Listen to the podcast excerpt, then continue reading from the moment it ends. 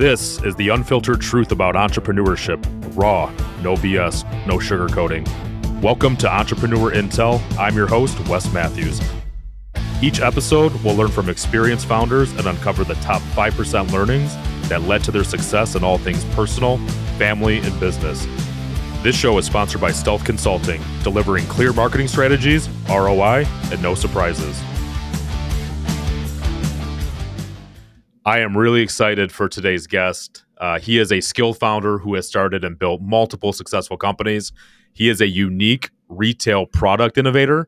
So in 1992, with $15,000, he founded Hearos Earplugs and has sold over 500 million units. Uh, today, he's empowering consumer packaged goods brands to scale profit as founder and CEO of DAP Ventures. Doug Pick. Welcome, Doug. Thanks, thanks so much for coming on. What an intro. I, I think we can just wrap it up right there. so there's a lot to pick from that. But I, I got to first ask the question. So you've been an entrepreneur for over 30 years. What is the most important lesson you've learned throughout this journey? Well, you know, I think it it all comes down to one word, and people mm-hmm. people have asked, what do entrepreneurs need to get right in order to be successful? And it's everything. Everything one does has to be spot on because the business world doesn't accept A minus activities. A plus is the only standard, and that's that requires a lot of intensity, uh, passion to to really just drive hard for your customer, your vendors, and all that are associated with your company. That's what I found. So that, that, that that's a great answer, but to, for a guy like me, an entrepreneur, like I didn't do very good in school, so like I wasn't getting straight A's. Neither so did I, by the way. That's a little scary. like at what point, you know, uh, with your intro, there's a lot to pick apart here. But like sure. going back, you know, was the was Hearos Earplug was that your first entrepreneurial journey? Was that your first company? Um, officially, yes. So my my story goes back to when I worked at A&M Records. It was my dream to work in the music business. When I was a teenager at 14, I was taking pictures for Motley Crue on the Sunset uh, Strip. And that was a total blast. I was friendly with Nikki Sixx and the band. Four of my pictures ended up on Decade of Decadence. And um, oh, wow. that kind of gave me the music business bug. And so it, it was my dream to work in the music business. I was very fortunate to be recruited to A&M Records by their chairman of the board, Jerry Moss, after I wrote him a cold letter. And I maintained a relationship with him for 35 years after that single meeting. Um, but when I was 24, um, I had been on the side managing rap artists, if you can believe that. And I wanted to be the next Jerry Moss or David Geffen. And so I left the company with my $15,000 I had saved up. I knew I was going to leave um, the company, even though it was a wonderful company. It was a family environment, great to be a part of. But I just wanted to become an entrepreneur. I had that burning desire to be my own boss. And so I left to manage a, a very talented, charismatic rap artist and as it turns out, about four months into trying to motivate this person to be the next, at the time, MC Hammer, Ice T, um, I found out that for me, artist management was a lot about being in adult daycare, and the and the biggest takeaway was I um, couldn't control another human, and so because of that, I just started looking at different opportunities. And when I was in college, my brother introduced me to the idea of wearing earplugs to sleep. And I was like, what? Earplugs to sleep? He said, yeah, you got to try it. So I tried and I was like, oh my God, I had the best night's sleep ever. and, and I came back to this space because being, uh, my mom used to refer to me as Curious George because I asked a lot of questions. And so as I would buy earplugs over the years, what I saw was a great opportunity to disrupt the marketplace because nothing was happening from a branding, packaging, marketing, sales, promotion perspective of this silly little product. And what I loved about it from having been through USC's entrepreneur program is what we learned in, in that program was a viability study.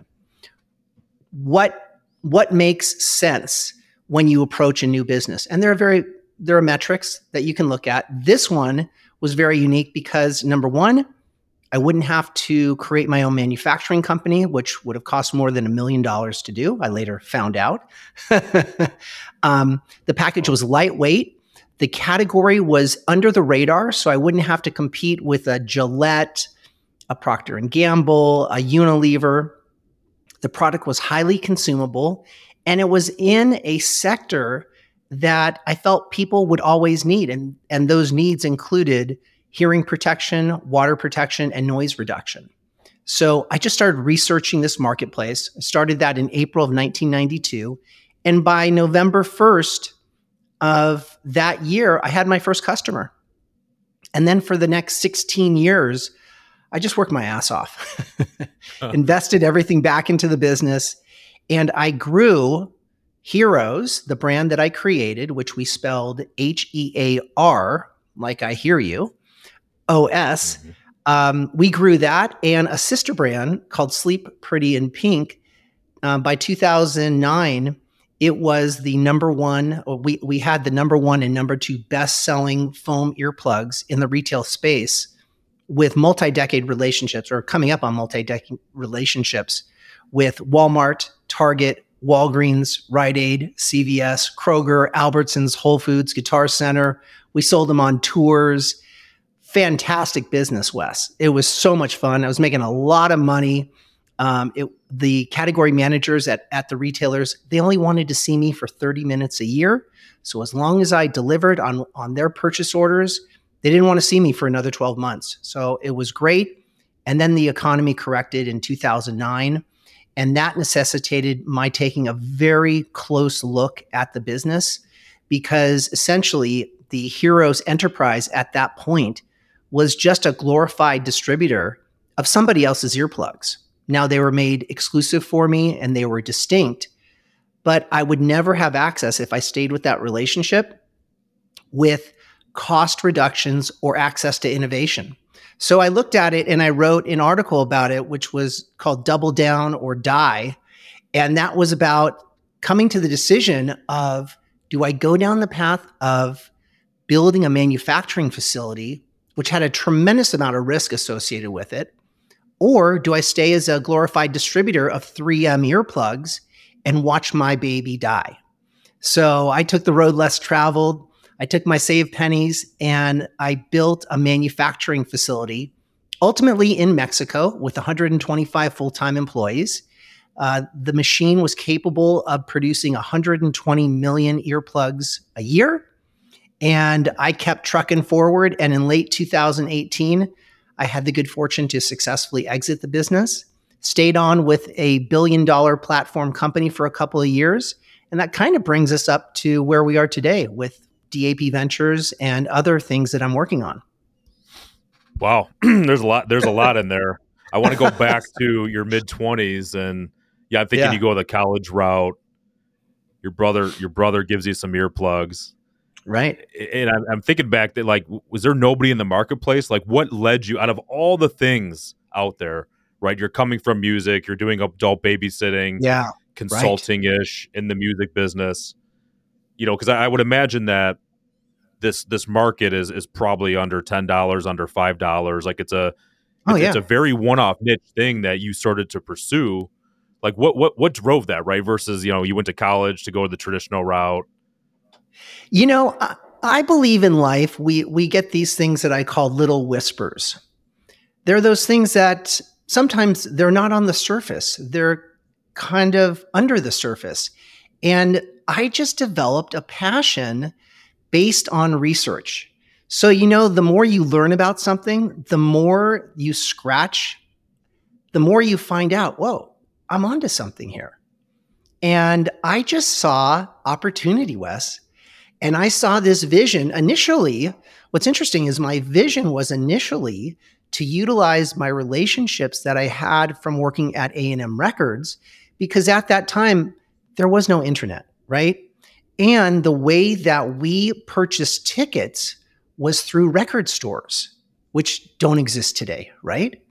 So I had all these relationships with various record retailers because of the A&M relationships and I thought that through those retailers along with a relationship that I thought I could establish at Ticketmaster which was and probably still is the king of selling concert tickets that I could really corner the market and as it turns out, Hearos was the first earplug to be successfully sold at places like Tower Records, if you happen to remember Tower, or Sam Goody Musicland. And how and and what was always what was so great about the business as well is that because water protection, hearing protection, noise reduction really covers so many different need states that people have, I was able to in my early days sell these products to smaller distributors and retailers that would allow me to establish the footing to be to ultimately be able to secure relationships with those national big box retailers because a lot of them require proof that you can service their stores. And we can get into that as well. But the other interesting thing about how that business evolved was i started off thinking that i would be in in the music business still, and I was and remained uh, actually until I sold the business. But where the core of the shopper was for Hearos and Sleep Pretty in Pink was in the sleep space. So, as much as I was selling little pieces of foam, and we sold about 20 million pairs a year, sometimes more, um, I was in sleep.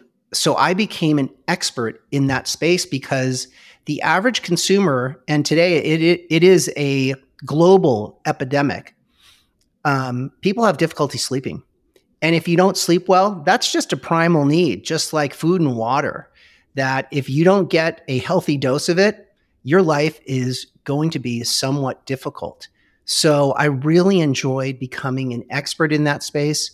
At one point, um, Hearos was a sponsor sponsor of the Washington D.C. based National Sleep Foundation, and and I was fully in, um, immersed in that space, and it, and it was really it was rewarding because people didn't know it, but but I read all of the emails that would come into the company, and it was the coolest thing to receive notes from women and men that said. Your Hearos earplugs saved my marriage. I can now sleep with my husband again. I can now sleep with my wife again or I can sleep because those, let's say, that lived in New York City, hearing sirens was common at two in the morning, four in the morning. So people needed hearing protection for that. So it was just a great business. And, and it was really, I, I believe it was kind of God sent to me. So you're in your mid 20s. You mentioned something about like building a manufacturing facility back then and the cost. So you had to make a decision to like, how did you, so you've got this idea and then you you got to take it to the next step. I mean, is this are these made overseas or like what was your next step to like okay, I've got to fulfill now my my idea. How did you go about doing that? Yeah, that's a great question. So bear in mind the business at that point was um, 17 years old. Um, it had had an incredible traje- trajectory upwards. We were a national leader, and my mindset when the economy corrected was, how can I help my retailers with access to innovation and perhaps cost reductions. Because at Walmart, their vendors are known as vendor partners.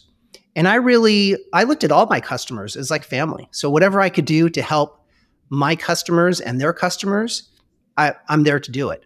So um, in the earplug space, and and you and those listening to this um, podcast may find it remarkable but making little pieces of foam is one of the most difficult things to do. Hmm. Now, I didn't know that, even though I had bought hundreds of millions of foam earplugs from 3M and Honeywell. Um, I actually was invited to 3M's corporate headquarters in St. Paul, Minnesota, by their business unit manager, a guy responsible for 3 billion in sales. And when I went to the factory, i will never forget sitting in the boardroom of the factory, and I was like, "Okay, guys, let's go see the factory." And and everyone at the table, there are about nine people in the room. They all looked at each other, totally perplexed, like, "What's this guy talking about?" And I was like, "Let's go. I, I want to see how earplugs are made." they wouldn't let me get within 500 feet of the manufacturing facility. And that was, that is to this day, um, that is a common practice across earplug manufacturing companies. And you might ask why that is. And it's because every manufacturing facility is built from scratch. Every machine is different. And if I was to make a guess today, Wes, I would I would guess that there's maybe only five to seven people in the world that know how to do it well. And part of my journey was that the first person I selected that I was introduced to, which I couldn't vet because all engineers that were in the space were under non competes, NDAs, and I couldn't exactly call up th- at 3M and say, hey, I just wonder if you might tell me how you do what you do. That wasn't going to happen. So I literally walked into this direction for my company with knowing nothing. And what I'll tell you in full transparency is I got my head handed to me. I had invested a million and a half dollars um, into the manufacturing facility.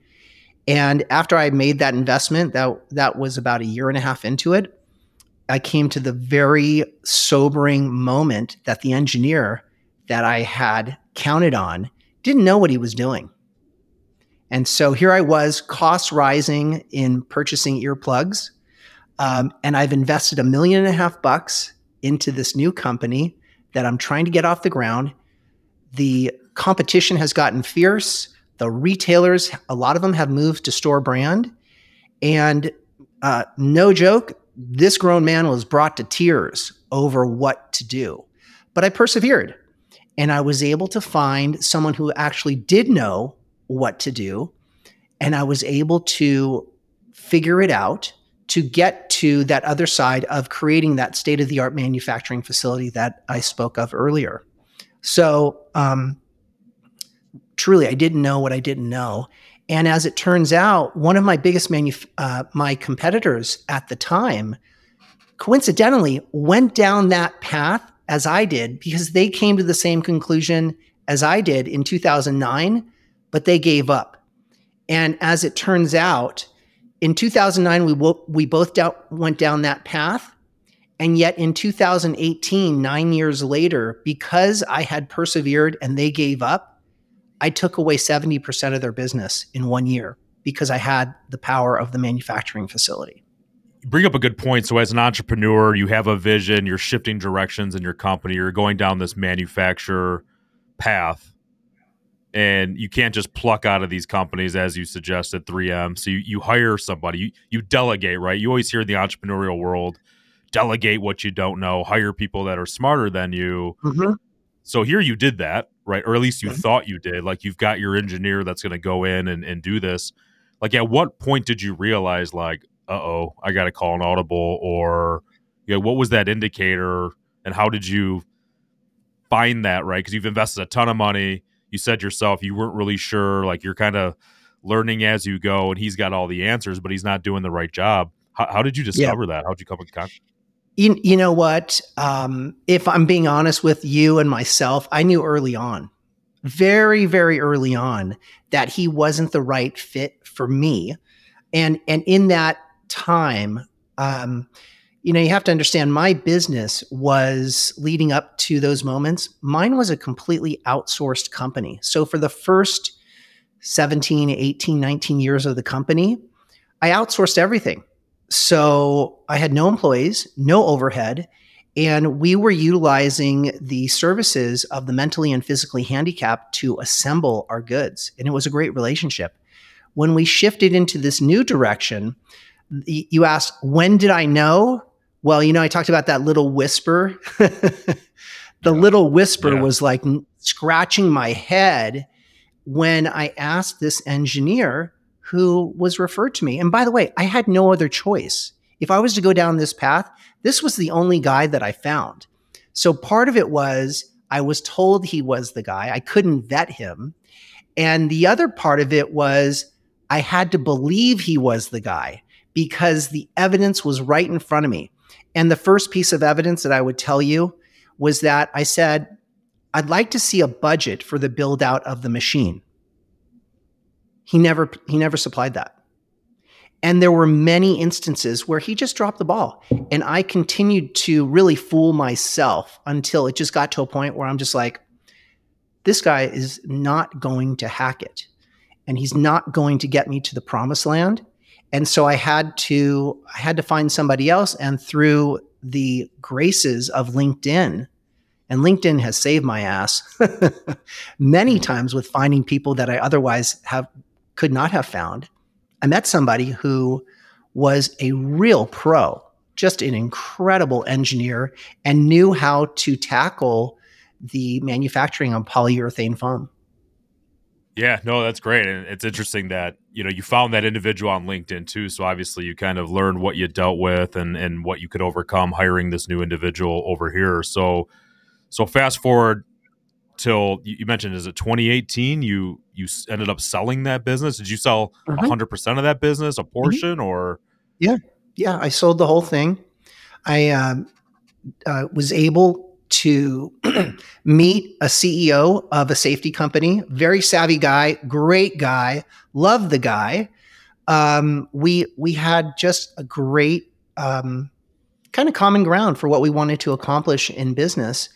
And he had a $250 million business that um, he received an investment from a $16 billion private equity company. We had been talking prior to that private equity company engaging uh, and buying into his company. And mine was the first of uh, nine purchases that accelerated that business from 250, pardon me, 250 million in sales to 1 billion in about 18 months. Wow. So I worked in that company and learned a lot. Um, really learned I'm I'm a true entrepreneur that loves to just follow my passions and my dreams. And um, that that said, I grew my 26 year old company post acquisition. I grew the sales 50 percent and led the company in gross margin contribution and annual sales growth. So that was cool and rewarding. So you mentioned earlier on, you know, you you 100% outsourced. Sounds like yeah. you had a great, you know, the the um who you mentioned putting together your product and packaging that. Like it sounds like you built a great relationship there. So like what you know you, have built this very successful company you went down this manufacturing path like what prompted you as an entrepreneur to say all right I, I think it's time you know, I, I think it's time to sell this company. You said 26 years, like that's a legacy. Sounds like you've got this this market cornered, but you're like, hey, I'm I'm.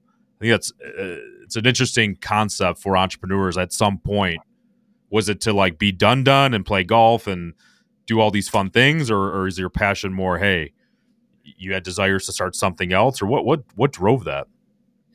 Part of it was necessity, Wes. If I'm being honest, the marketplace in retail had shifted. So, where the profitability as a brand owner in retail when I first started was fabulous.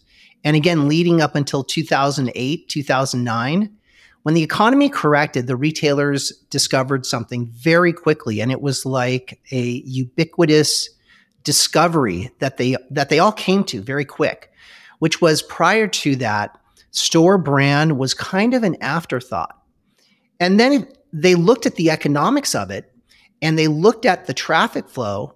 And I believe that the retailers recognize number one, they own the traffic. So, as much as people are loyal to brands like Tide detergent, Coca Cola, Budweiser beer, Crest toothpaste, that customer is entering the stores and that customer is primarily driven to visit Walmart and Target and Walgreens and CVS. So they said to themselves, I believe, you know, we're we're giving up profitability to these brands when there's a very unique formula that that we can pursue and that's store brand. And what that formula revolved around was their being able to um, go to vendors that manufacture, let's say, uh, in the case of, I will never forget, Planters Peanuts, um, I used to see, you know, 20 or 30 SKUs at Walgreens of Planters peanuts. And one day I walked in and I see this brand called Nice. nice Peanuts and Planters is gone. You can imagine what a sizable business Planters had within those Walgreen doors, and they were just wiped out. So the way that the formula played out for the retailers and and how it worked, it ultimately made it to my category as well. Um, and I turned the lemons into lemonade because I had the manufacturing that I can uh, speak to if you'd like. But what happens in store brand is the retailers tend to put their categories where the store brand is used, they put it up to bid. So let's say, for example, I'm just going to make up a, a silly example. There's a six ounce package of salted peanuts, and Walgreens normally pays a dollar fifty for Planters six ounce peanuts. Well, they put out to bid hey, vendors of peanuts, quality peanuts, we have a six ounce package of Planters peanuts we would like to replicate. What's your cost? Mm. And the fun begins. So first they see a bid of $1.47. Vendor number two comes in $1.45. Vendor three is $1.41. Vendor one comes back and comes in at $1.35, and you get what's happening. So yeah. ultimately, they arrive at a cost. And then 12 months later, after they have this relationship, remember the packaging is their brand. So what they can do is if let's assume that they arrived at a final cost for that year one bid of $1.21 for that six ounce package of salted peanuts. In year two, vendor three that didn't win the business might come back with a bid of $1.15. Now, Walgreens just picked up incremental profits and they still have a quality product in their package. So that's kind of how store brand, in my experience, worked. So, um, what happened was my market had shifted, um, the profitability had been reduced, the costs of managing, operating, and self funding, because I funded the whole thing, um, the manufacturing facility, while recognizing that the earplug market space from a global standpoint is dominated by three companies. It's an it's a recognized oligopoly that's dominated by 3M, Honeywell, and another company called Moldex Metrics. And and my little uh, budget, my ability to fund it, just was never going to be able to compete. So I reasoned, well, if I joined up with this $250 million company growing to a billion and I could afford to do new things, I'm all in on that. And and it and by the way, it was time because I was 50 years old. Um, I had done the same thing for uh, 26 years, and I felt professionally as though I was a fish in a droplet of a pond. And I wanted to know what it would be like to work in in businesses that had bigger market sizes because uh, the retail market for earplugs is very very small, very small. So in that, so has that always been the retail space, or did that example sort of get more aggressive towards the end of you know when you sold your business? Um, in terms of how store brand came on, yeah, just like that dollar fifty, they're shopping it around, and now they're introducing brands. Like, was that something that didn't yeah. exist, but then you know, 2014, it, it started to show its face, or? Yeah, like really around 20 for my category, it it it hit in 2010. I was unscathed until 2010 and um, what I could tell you is the cost of our branded product versus what store brand product went for, you're you're looking at a 50% haircut on revenue. Wow. wow. So it was it was substantial and it just became unfun, quite honestly. Like I still love the business of earplugs. I could ju- if I didn't have a non-compete, um, it would be fun to jump back in because I still have a lot of great ideas for it. That said, the mechanics around the business, retail, Amazon, direct to consumer, cost of freight, the, the challenges of just distribution and, and profit erosion is not fun to me. Like, I like big sales, big profits, and moving a lot of volume. And, and one of those components got kind of pulled in my space, and that's profit. do you see with, with your example, right? Because I, I, from my perspective, with earplugs or like I'm, I'm, thinking around the register at like a Walgreens or just like lip mm-hmm. balm mm-hmm. or simple things. But sure. do you see this going, for lack of better terms, like upstream to other products like keyboards and I mean maybe it's even happening. Like I pretty much buy everything on Amazon because I don't like going to the store. But sure. you know, laptops to you know, I'm kind of looking around my office here, you know, picture frames. You know, is that is that starting to to happen? In terms of the um the well, let me just say this. Retailers are business people. They are looking for what we call high rings. So, for example, at Costco, Costco would love to see rings on average, bare minimum around 20 bucks. That that's like an ideal ring. And you know, if you go to your local supermarket today, um, going down the aisle as you check out, it's called the gum rack. And the gum rack is where you get gum and candy and all that stuff. And Wes, isn't it crazy? Like we used to buy Tic Tac containers for 50 cents. Now they're five and six bucks like what happened to that impulse buy? Impulse buys now are five bucks. So in regards to the the product assortment wherever retailers can maximize profitability and they should they try to get. And that's why like look look at uh, gift cards. Gift cards do not take up very much space but think about the revenue and profit that those things generate. And that's why they always get favorable store location because they are producers of terrific revenue and probably some some outstanding profit. I went to the gas station the other day. I never go inside, but I had to go inside and I bought a pack of gum that like fits in your cup holder. It was like four dollars and ninety seven cents. I could not believe it. but what yeah. do you do? I bought it. I mean, what am I gonna do? Yeah. Yeah, it's crazy. Like I think I mean, not to get in the weeds on this, but I think I just bought a, a pack of Tic Tacs and they were I don't know, three bucks. It's just for me. And I feel like the old guy in the room saying it. It's just like, what happened to the 25 cent pack of gum? What happened to the 25 cent Hershey bar? You know, it, it's, uh, you know, it's inflation and, and it's just the cost increase, but that's, that's the gum rack. So that whisper for you, right, did a lot of great things. You, you, you saw an opportunity, you, you grew the company, you timed an exit perfectly.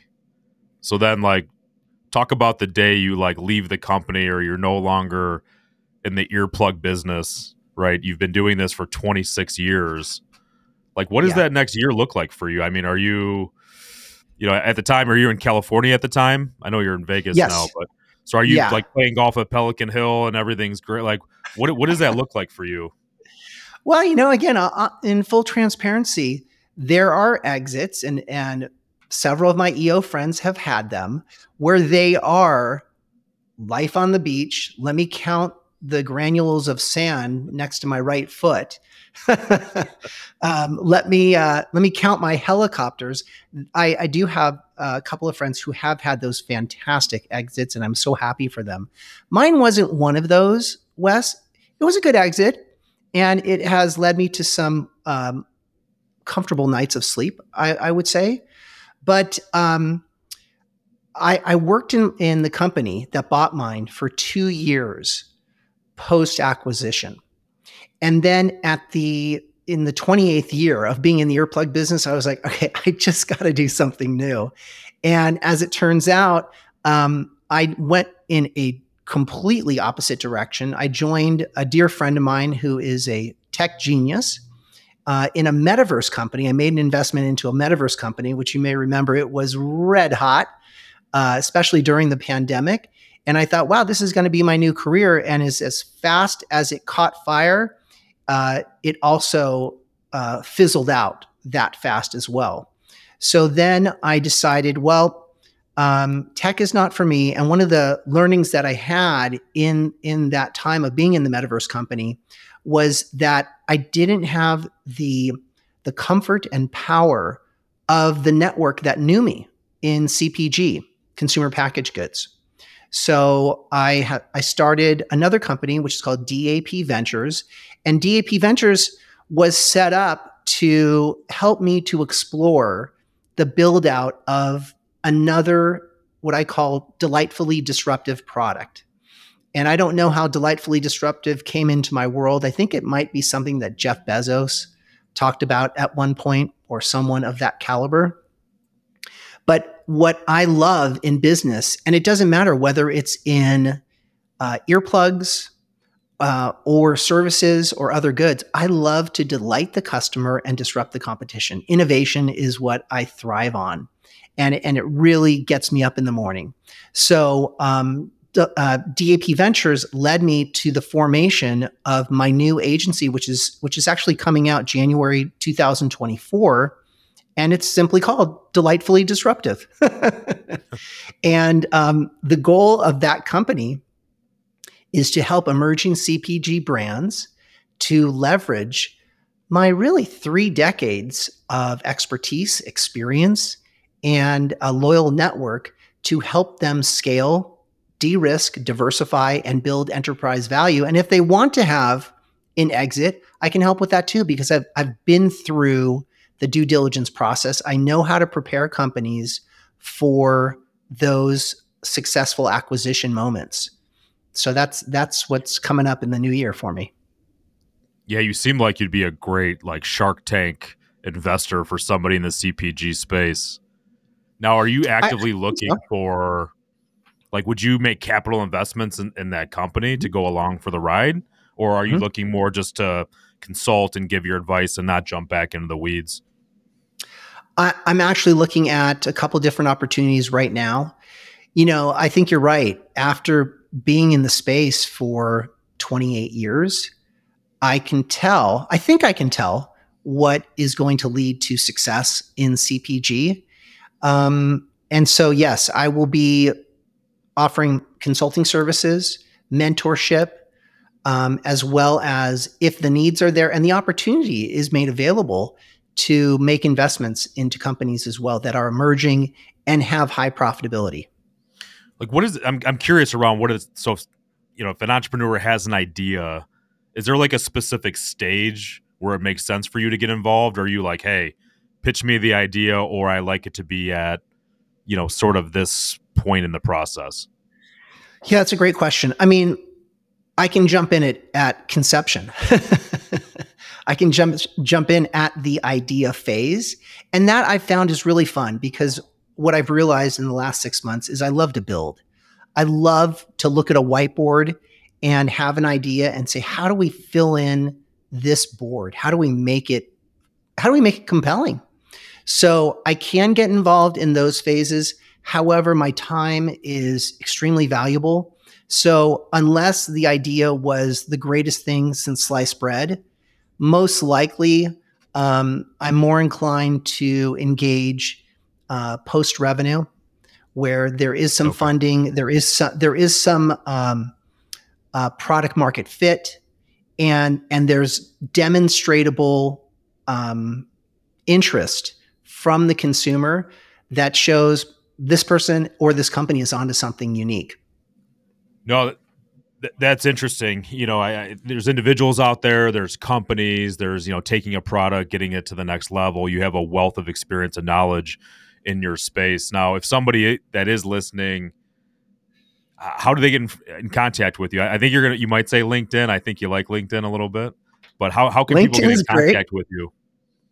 Yeah, I mean, uh, in today, there are three ways. One is LinkedIn. So just look me up.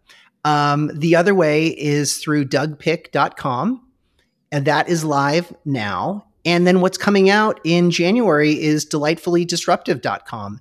And for those that are interested, um, one of the things I, I did for Delightfully Disruptive is I I produced, I wrote and produced a 25 minute video that takes brands through my roadmap so they can see the steps that they might go through with me if they were to partner up and if there was a fit.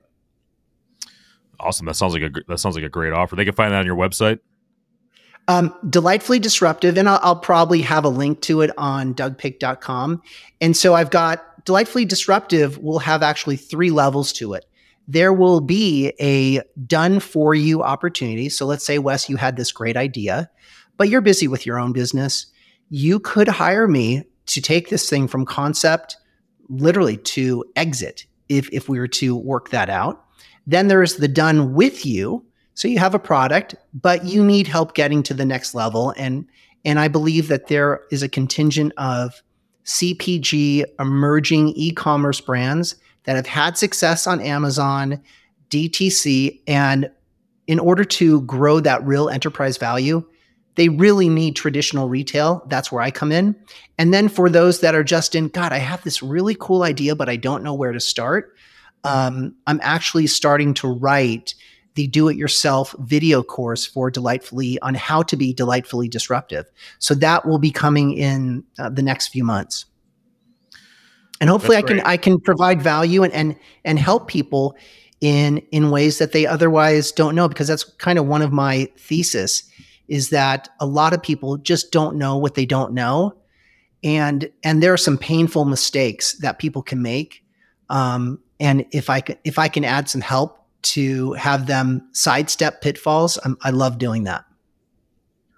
Yeah well it sounds to me you're you're definitely the man qualified for the job to sell over 500 million earplugs i have to grab some my wife I snore and she hates it, and I'm sick of getting hit in the face from her every night. So I'm gonna go grab some for sure. But Doug, thank awesome. you so much again for coming on. I really appreciate it. Thank you, Wes. It's been a pleasure. And thanks to the audience. If you learned something today or laughed, tell somebody about the podcast. Thank you, Doug. Uh, this has been another exciting episode of Entrepreneur Intel. We'll catch you next time. Thanks. This has been another episode of Entrepreneur Intel. Thank you for joining us. For show notes or other episodes, please visit us at entrepreneurintel.com. Until next time.